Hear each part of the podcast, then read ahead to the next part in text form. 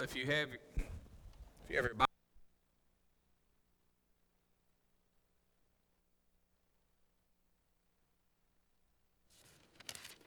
Uh, the title of this morning's message is How to Be Wrong. I know none of us like hearing we're wrong, uh, but sometimes uh, the most glorious thing that can ever happen to us is finding out that we're wrong. Because once you know where you're wrong and how you're wrong, uh, you can then proceed to figure out how you can be made right. And I was just thinking uh, uh, how timely uh, my prep on this message was uh, as uh, I had a, an acquaintance I made last year come by and visit the church who is wrong in many of the ways that Jesus' opponents are wrong in this verse. you might have remembered from prayer meeting, I've asked uh, uh, all of you to be in prayer for Bruce Bowman, uh, who's a Jehovah's Witness in our area. Well, uh, September, uh, the, their headquarters had given them the go ahead to go door to door. And so while he was in the neighborhood this week, he came by to say hi to me. I, I think I'm probably uh, safe to say the first pastor who's had a Jehovah's Witness drop by the church to see him. I, I don't think that's a very common thing. But knowing you're wrong is one, hearing that you're wrong is one thing, accepting you're wrong is another. And I think uh, as we see here, Jesus' opponents, the Sadducees, were dangerously wrong because they refused to accept how wrong they were. And so, with that in mind, let us turn our attention to the text, Mark chapter 12, verse 18. Mark writes, And Sadducees came to him who say that there is no resurrection. And they asked him a question, saying, Teacher, Moses wrote for us that if a man's brother dies and leaves a wife, but leaves no child, the man must take the widow and raise up offspring for his brother. There were seven brothers. The first took a wife, and when he died, left no offspring. And the second took her and died, leaving no offspring. The third likewise. And the seven left no offspring. Last of all, the woman also died. In the resurrection, when they rise again, whose wife will she be? For the seven had her as wife. Verse 24 Jesus said to them, Is this not the reason you are wrong? Because you know neither the Scriptures nor the power of God. But when they rise from the dead, they neither marry nor given in marriage, but are like angels in heaven. And as for the dead being raised, have you not read in the book of Moses, in the passage about the bush, how God spoke to him, saying, I am the God of Abraham and the God of Isaac and the God of Jacob? He is not God of the dead, but of the living. You are quite wrong. Let's go to the Lord in prayer. Father, as we turn our attention to this text, I pray uh, that uh, this incident of the Sadducees' wrongness uh, would be illustrative of us of the life that is awaiting us. And we confess far too often uh, we draw our understandings of what is to come next uh, too often from the world and from fiction, and rather than what is clear in your word. And we do long for the day that we uh, live to serve you. We long for the day when we are fully cleansed of all the sin that uh, entangles and ensnares us and distracts us from service of you. And I pray this morning, if there are any in here uh, who do not know Christ and who do not know your power, that today they would come, uh, that they would experience in their hearts uh, your power through regeneration, uh, that they would leave here believers in Christ with the hope of resurrection that awaits all of your children. For this we pray in your Son's holy and precious name. Amen. A uh, little background information on these Sadducees. Uh, you might be thinking, well, they're sad, you see, if you've heard that children's song, uh, but uh, there's more to them than that. Uh, the Sadducees uh, were, by and large, representative of the priest. The, the priestly guild represented uh, that they were the Sadducees, going back uh, to uh, the Maccabean rebellion and the high priest Zadok, and so they considered themselves the guardians of their tradition. The high priest would have come from the Sadducees. Those doing service in the temple would have been Sadducees. And it's all the more interesting that those who had uh, the care entrusted to them of teaching the people of God, of uh, regulating the worship of the people of God, uh, had some of the worst theology among the people of God. Uh, I think uh, if we're going to find a contemporary parallel, it would be uh, the theological liberalism that arose in the late 19th century that reduced Christianity to the universal fatherhood of God and the universal brotherhood of man without any care or concern of a life uh, to come after this one, and without any respect or authority for the Word of God. And uh, that is who the Sadducees were in their day. And so they come to them, Jesus, not believing in a resurrection, and this is going to be uh, quite an issue later on uh, in the life of the church when Paul is on trial uh, by the Sadducees and the Pharisees, uh, he is going to make his defense that he's being put on trial because of his hope of the resurrection of the dead. And so you have these who are responsible for the religious worship of Israel receiving the sacrifices, and yet they think, well, once you're dead, you're done. Uh, they were like those uh, that Paul warned of in Corinth who denied the resurrection. And as Paul uh, makes abundantly clear, our Christian faith is rooted in the belief of the resurrection. He says, if Christ is not raised, we are of all men most to be pitied if we only have hope in this life. And yet the Sadducees were that. They had hope in this life. Offer up your sacrifices to God, and you might have a good life now, but don't worry about what's to come. And I think we can fall into a, a dangerous way of thinking like Sadducees. Uh, I've been to funerals uh, where I've heard the pastors uh, observe the fact that on your tombstone there's going to be uh, two dates, your birth date and your death date, and a dash between, and that you're to live for that dash. Well, I would tell you that's flat folly. There is something far more important than those two dates in the dash. There is the eternity that's going to exist on the other side of your death. Because we believe in the resurrection. Jesus, in his teaching in the Gospel of John, says there's actually going to be two resurrections. There's going to be a resurrection unto judgment. If you die without Christ, it's not that you're not going to be raised, it's going to, you're going to be raised for judgment. You're going to be raised to experience eternal conscience, torment, and separation from God. And if you're a believer, you will be raised glorious. You'll be raised to live forever with God. But here you have uh, the equivalent of theological liberals questioning Jesus. And so that gets us to the first way you can be wrong. The first way you can be wrong is to live your life and hold opinions that are contrary to Christ. If you live your life in such a way or think in such a way that you are in disagreement with Jesus, you are very wrong. It would be like going into a court of law and being on trial and being adversarial with a judge.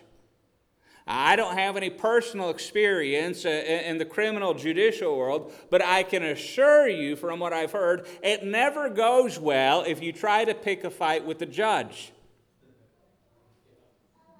And that is what they're doing. They are going, trying to pick a theological fight with the one that they will stand before in judgment. Not only that, they're trying to pick a Bible fight uh, with the one who the Bible is all about.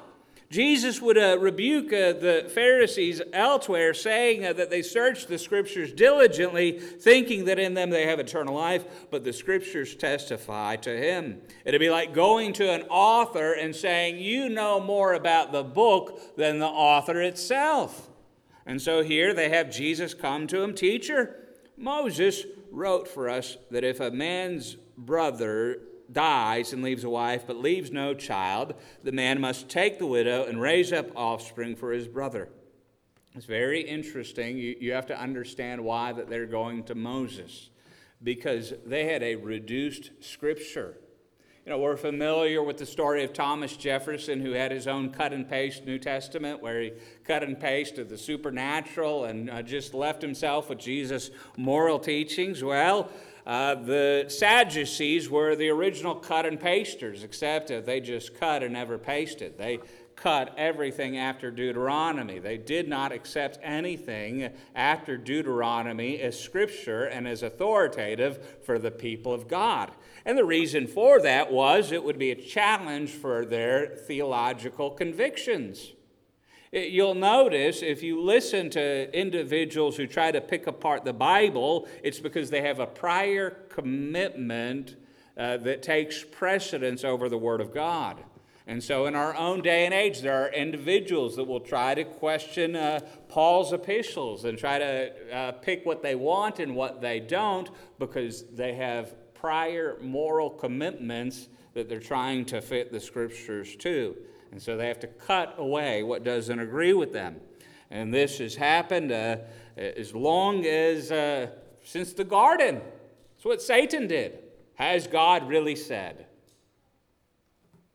And so the Sadducees were following the path of Satan and reducing and questioning the Word of God. But here, uh, they asked regarding the commands of levirate marriage.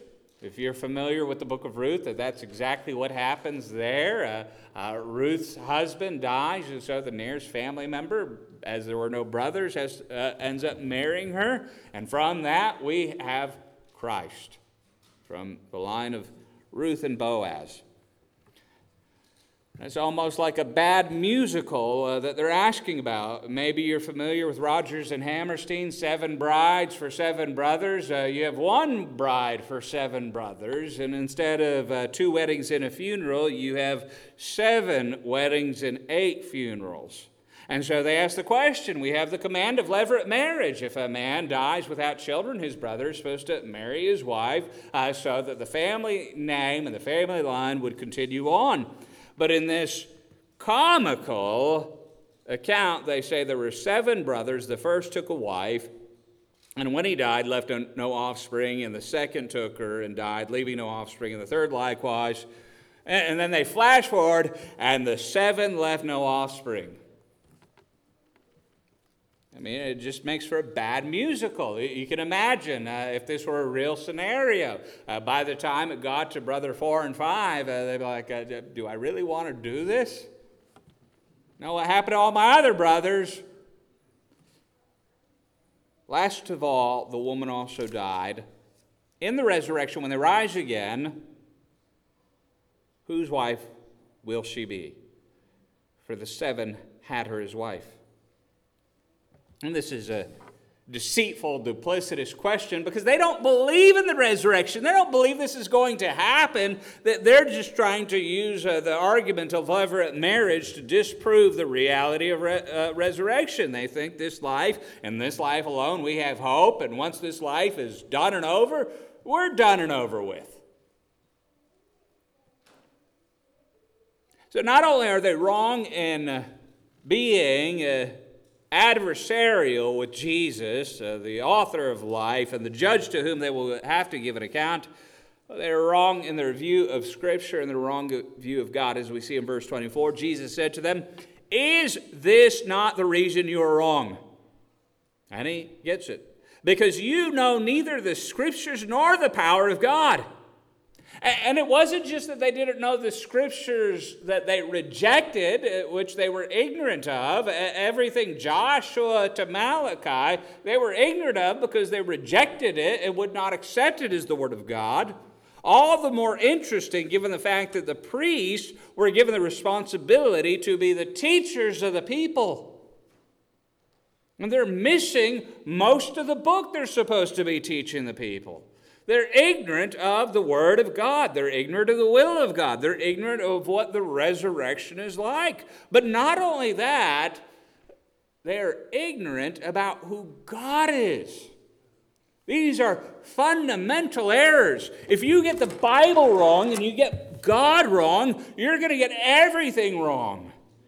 If you have a different Bible and a different God, whatever you call yourself, you're not a child of God. And unfortunately, in 2,000 years of Christianity, what often happens is there are individuals that seek to remake Scripture and remake God to fit their own uh, prior assumptions. And when we do that, and when those individuals do that, we find ourselves in dangerous ground because we are wrong about the most fundamental realities of life. It would be as if you were going to aviation school and you were wrong about gravity. Now, if you're a pilot and you're wrong about gravity, you know what's going to happen to your plane. You're going to end up crashing. If you're wrong about scriptures and God, you're going to make a mess of your life. And unfortunately, because the Sadducees uh, had the responsibility of being the religious, spiritual guides of the people, they made a wreck of everyone else's life too. And so Jesus says, This is why you're wrong. You're ignorant of Scripture and you're ignorant of the power of God. They think that resurrection is beyond the power of God and they think uh, it's outside of Scripture. And so he continues in verse 25 For when they rise from the dead, they neither marry nor are given in marriage, but are like angels in heaven. Now, I hope I don't have to tell you this, but Scripture is actually very terse and short on what awaits us in heaven. You know, Paul uh, says, No eye has seen, no ear has heard what the Lord has prepared for those who love him. Scripture does go into much more detail on what awaits those outside of Christ. There's much more vivid imagery regarding hell than there is of heaven. But what we do have of heaven is that we understand that heaven uh, isn't a personal paradise. I think far too often when we think of heaven, we have a very hedonistic understanding of heaven. We often criticize uh, the Islamic worldview because they think when they die they're going to go to a paradise with 70 virgins and uh, just live in uh, physical luxury. And yet, I've heard Christians uh, that their view of heaven didn't sound uh, far too different. I've heard professing Christians say uh, that you know that they're going to have their own mansion and they're going to have a, a, a river of chocolate going through their property, and it's just going to be great and glorious. There are many professing Christians that you could uh, talk to them on hours and hours about heaven, and the one key thing about heaven will never come up. You know what makes heaven heaven? What makes heaven heaven isn't that we get everything that we wanted here and now, but we were depriving ourselves of because we thought we were going to get it later. What makes heaven heaven is God is there. If God is the greatest, if God is worthy of our worship and praise right now, which we do imperfectly because of indwelling sin, how much more is He going to be the object of our attention and devotion in heaven? For when they rise from the dead, they neither marry nor are given in marriage this might come as good news or bad news for you. Hopefully, it comes as bad news, but you and your wife, if you're married, you will not relate as husband and wife when you get to heaven. You will not re- relate as husband and wife in the resurrection of the dead. In the new heavens and new earth, you won't be scolding your children to clean up their room. Our relationship will be as fellow saints with those who are fellow saints. And our attention and our devotion is going to be poured out towards God. You know, I know it's well meaning, but when we say, talk about wanting, uh, our, our, first thoughts of heaven, you know, I'm going to go see this family member or that family member, we, we miss the fundamental beauty of heaven. The fact of the matter is, when you die and go to heaven, you know who the first person you're going to want to see is? It's not going to be your spouse uh, who preceded you in death. It's not going to be your mother and father, or your grandmother or grandfather, or heaven forbid, a child that preceded you in death. You know who the first person you're going to want to see in heaven is? Jesus. Because if, if Jesus isn't there, what's the point?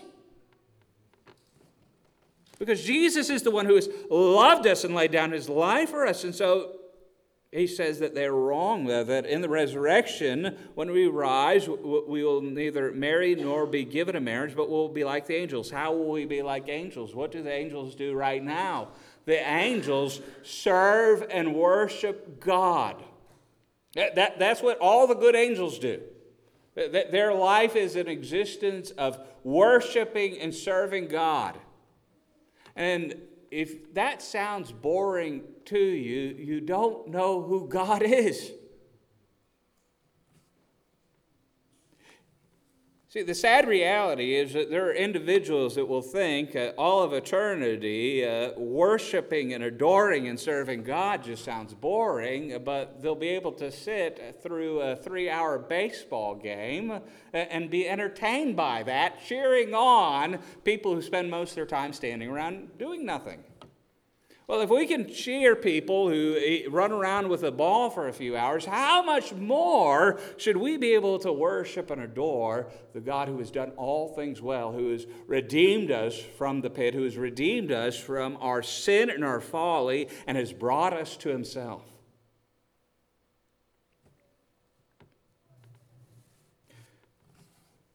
Late Pastor R.C. Sproul, uh, in his uh, treatment on this. Uh, he talks of a time in seminary uh, when he said uh, uh one of, he had been at a chapel service uh, that was really horrible, and he said one of the reformers would be rolling in their graves if they could hear it. And his professor, John Gerstner, said that you are ignorant of the beatific state, our blessed state.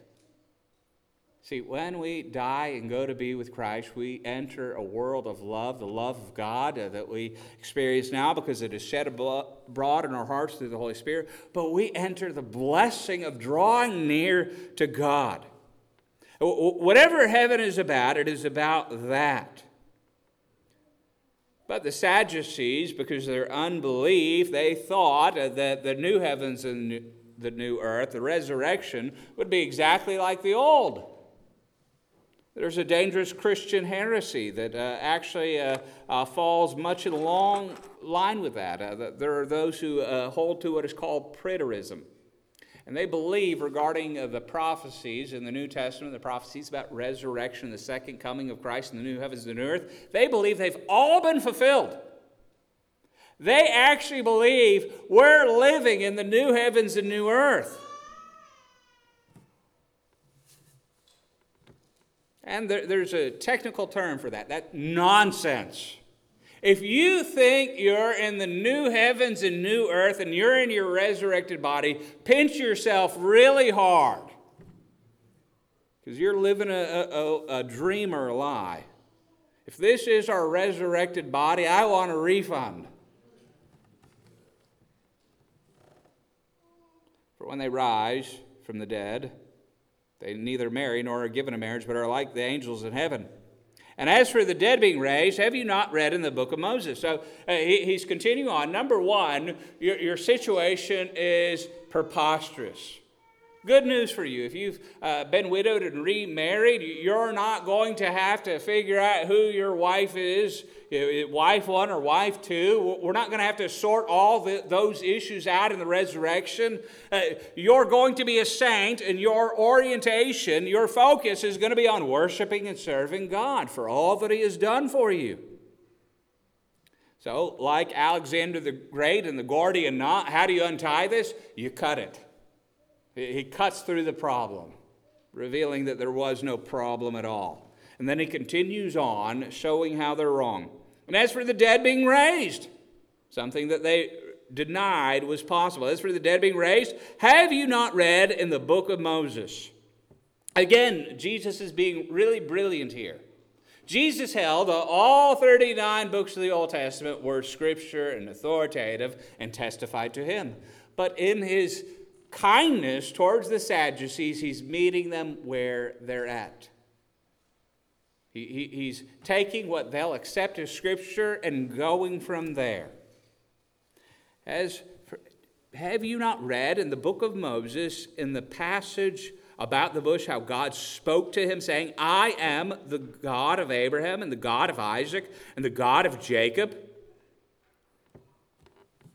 So God reveals himself to Moses, and he initiates this encounter by telling Moses who he is, that he is the God of Isaac, Abraham, and Jacob.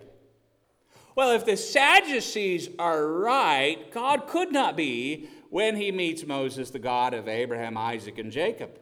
If the Sadducees are right, that there is no resurrection, death is the end for everyone, then he can't be their God.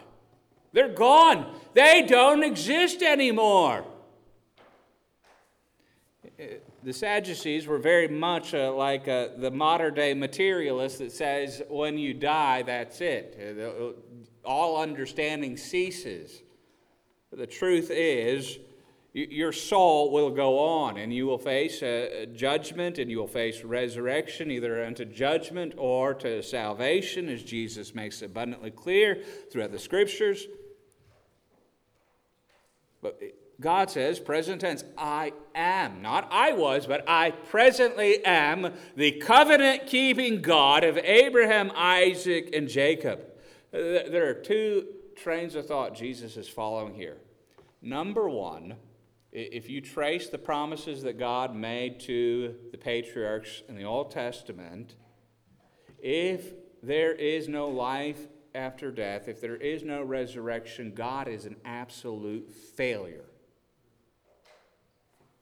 See, the author of Hebrews uh, makes it abundantly clear that all the Old Testament saints were looking ahead. They had a forward looking faith. In Hebrews chapter 11, uh, he says of the patriarchs in verse 13 these all died in faith, not having received the things promised, but having seen them and greeted them from afar, and having acknowledged that they were strangers and exiles on the earth. For people who speak thus make it clear that they are seeking a homeland.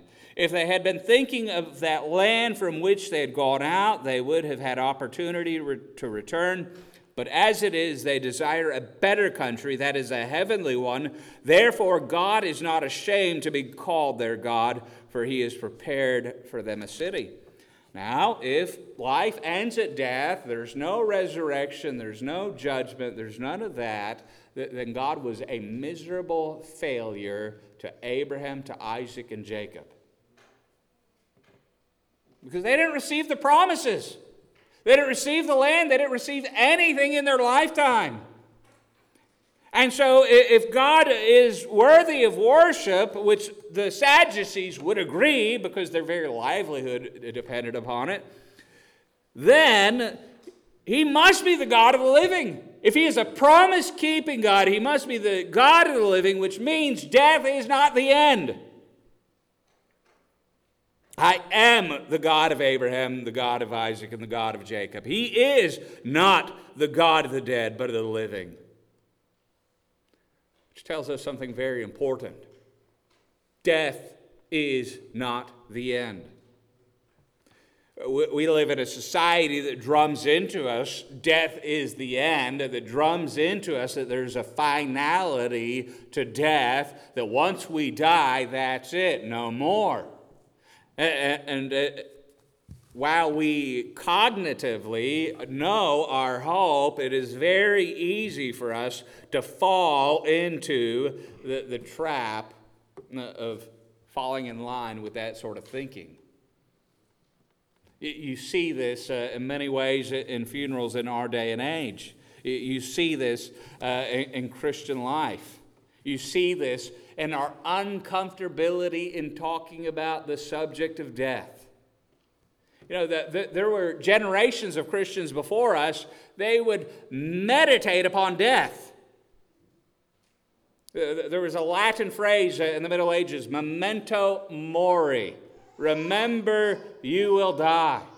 And for us, that sounds very morbid and introspective, thinking about you'll die, but they would remember that they would die, and they'd remember that there's a judgment. They'd remember uh, that, that judgment is either unto salvation or damnation, and it's all about what has been done for Christ. And yet, we live in a day and time where we don't want to talk about death. We find ourselves uh, with a terminal diagnosis. So we don't want to talk to the doctor about the possibility of death. Well, we ask the doctor, what are the possibilities of life? When our doctors come with bad news, uh, they don't prepare us for the inevitability of death. Uh, they give us the small percentage that we might not face death. Well, the truth of the matter is, statistically, unless the Lord comes in your lifetime, you have a 100% chance of dying. I, I was tempted to uh, deal with this and the previous subject on taxes together, the only certainties in life, but Jesus might come in our lifetime and then death won't be a certainty for you. But if Jesus tarries, you will die, and you must know that death is not the end, that there is a resurrection. The reason why the Sadducees could not believe in the resurrection is because they didn't think God could do it. They had a small God. I mean, think about how, how small of a God that is. Their God was very much like the idols uh, that the early church preached against. You know, if you want to have a good life now, you've got to offer up your sacrifices to God. You, you want to have everything go easy with you, you've got to keep your sacrifices coming to the temple. But that only works in this life, according to the Sadducees, the religious leaders of the day.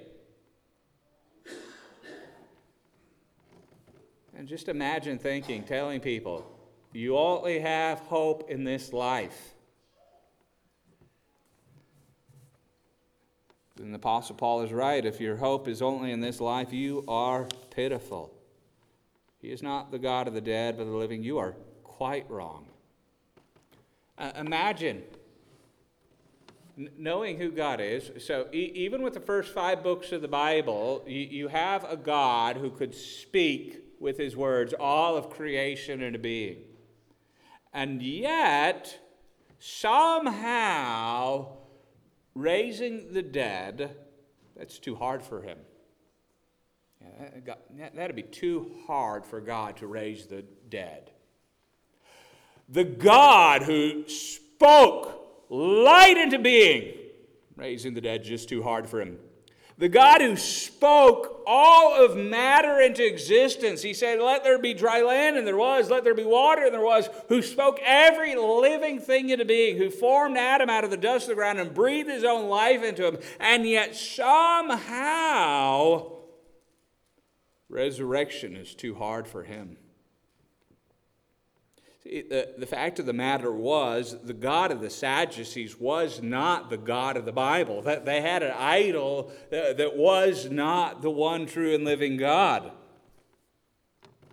Had they been followers of the one true and living God, they would have rejoiced and accepted Jesus. Had they been followers of God, they would have been right. You're right, Jesus. We are wrong.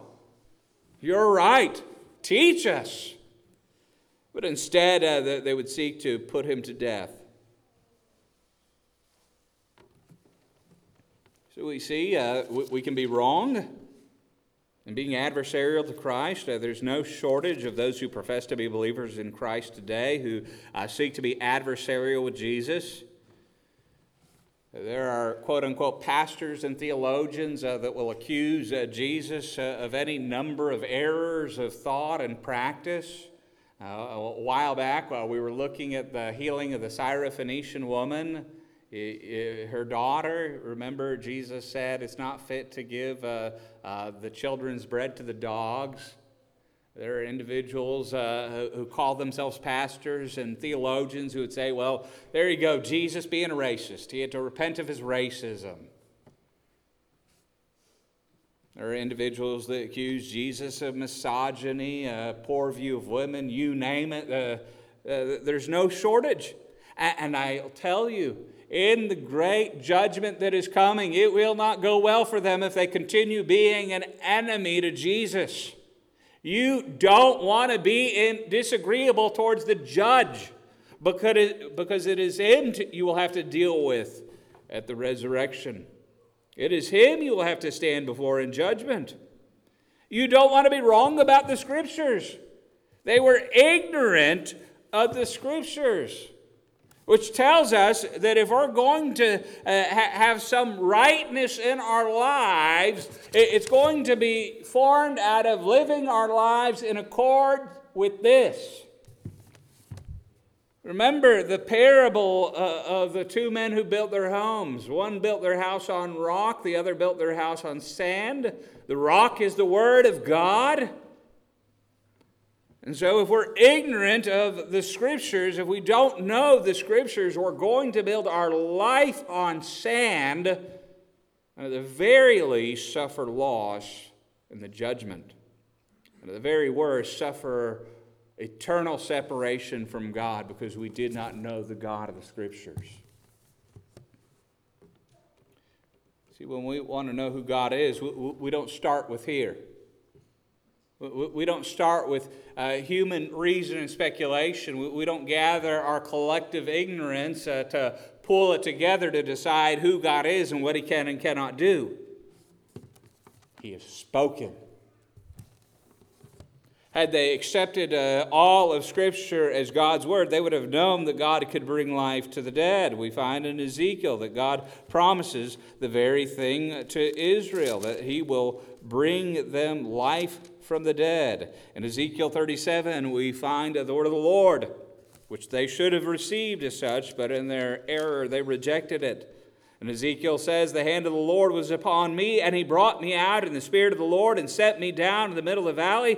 It was full of bones, and he led me around among them. And behold, there were very many on the surface of the desert, and behold, they were very dry. And he said to me, Son of man, can these bones live? And I answered, O Lord, you know. Had a sad, see been there? And he said, Of course not, God. These bones can't live. You and I can't do anything for them. But Ezekiel says, O Lord, you know. And he said to me, Prophesy over these bones and say to them, O dry bones, hear the word of the Lord.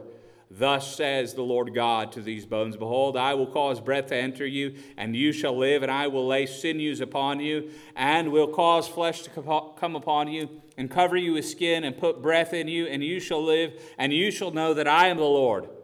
So I prophesied as I was commanded, and as I prophesied, there was a sound, and behold, a rattling, and the bones came together, bone to its bone, and I looked, and behold, there were sinews on them, and flesh had come upon them, and skin had covered them, but there was no breath in them. Then he said to me, Prophesy to the breath.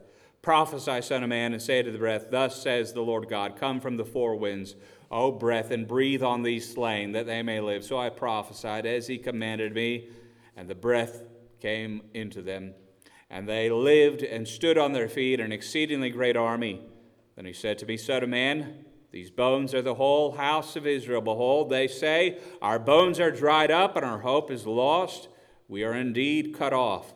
Therefore prophesy and say to them, Thus says the Lord God, Behold, I will open your graves and raise you from your graves, O my people, and I will bring you into the land of Israel, and you shall know that I am the Lord when I open your graves and raise you from your graves, O my people.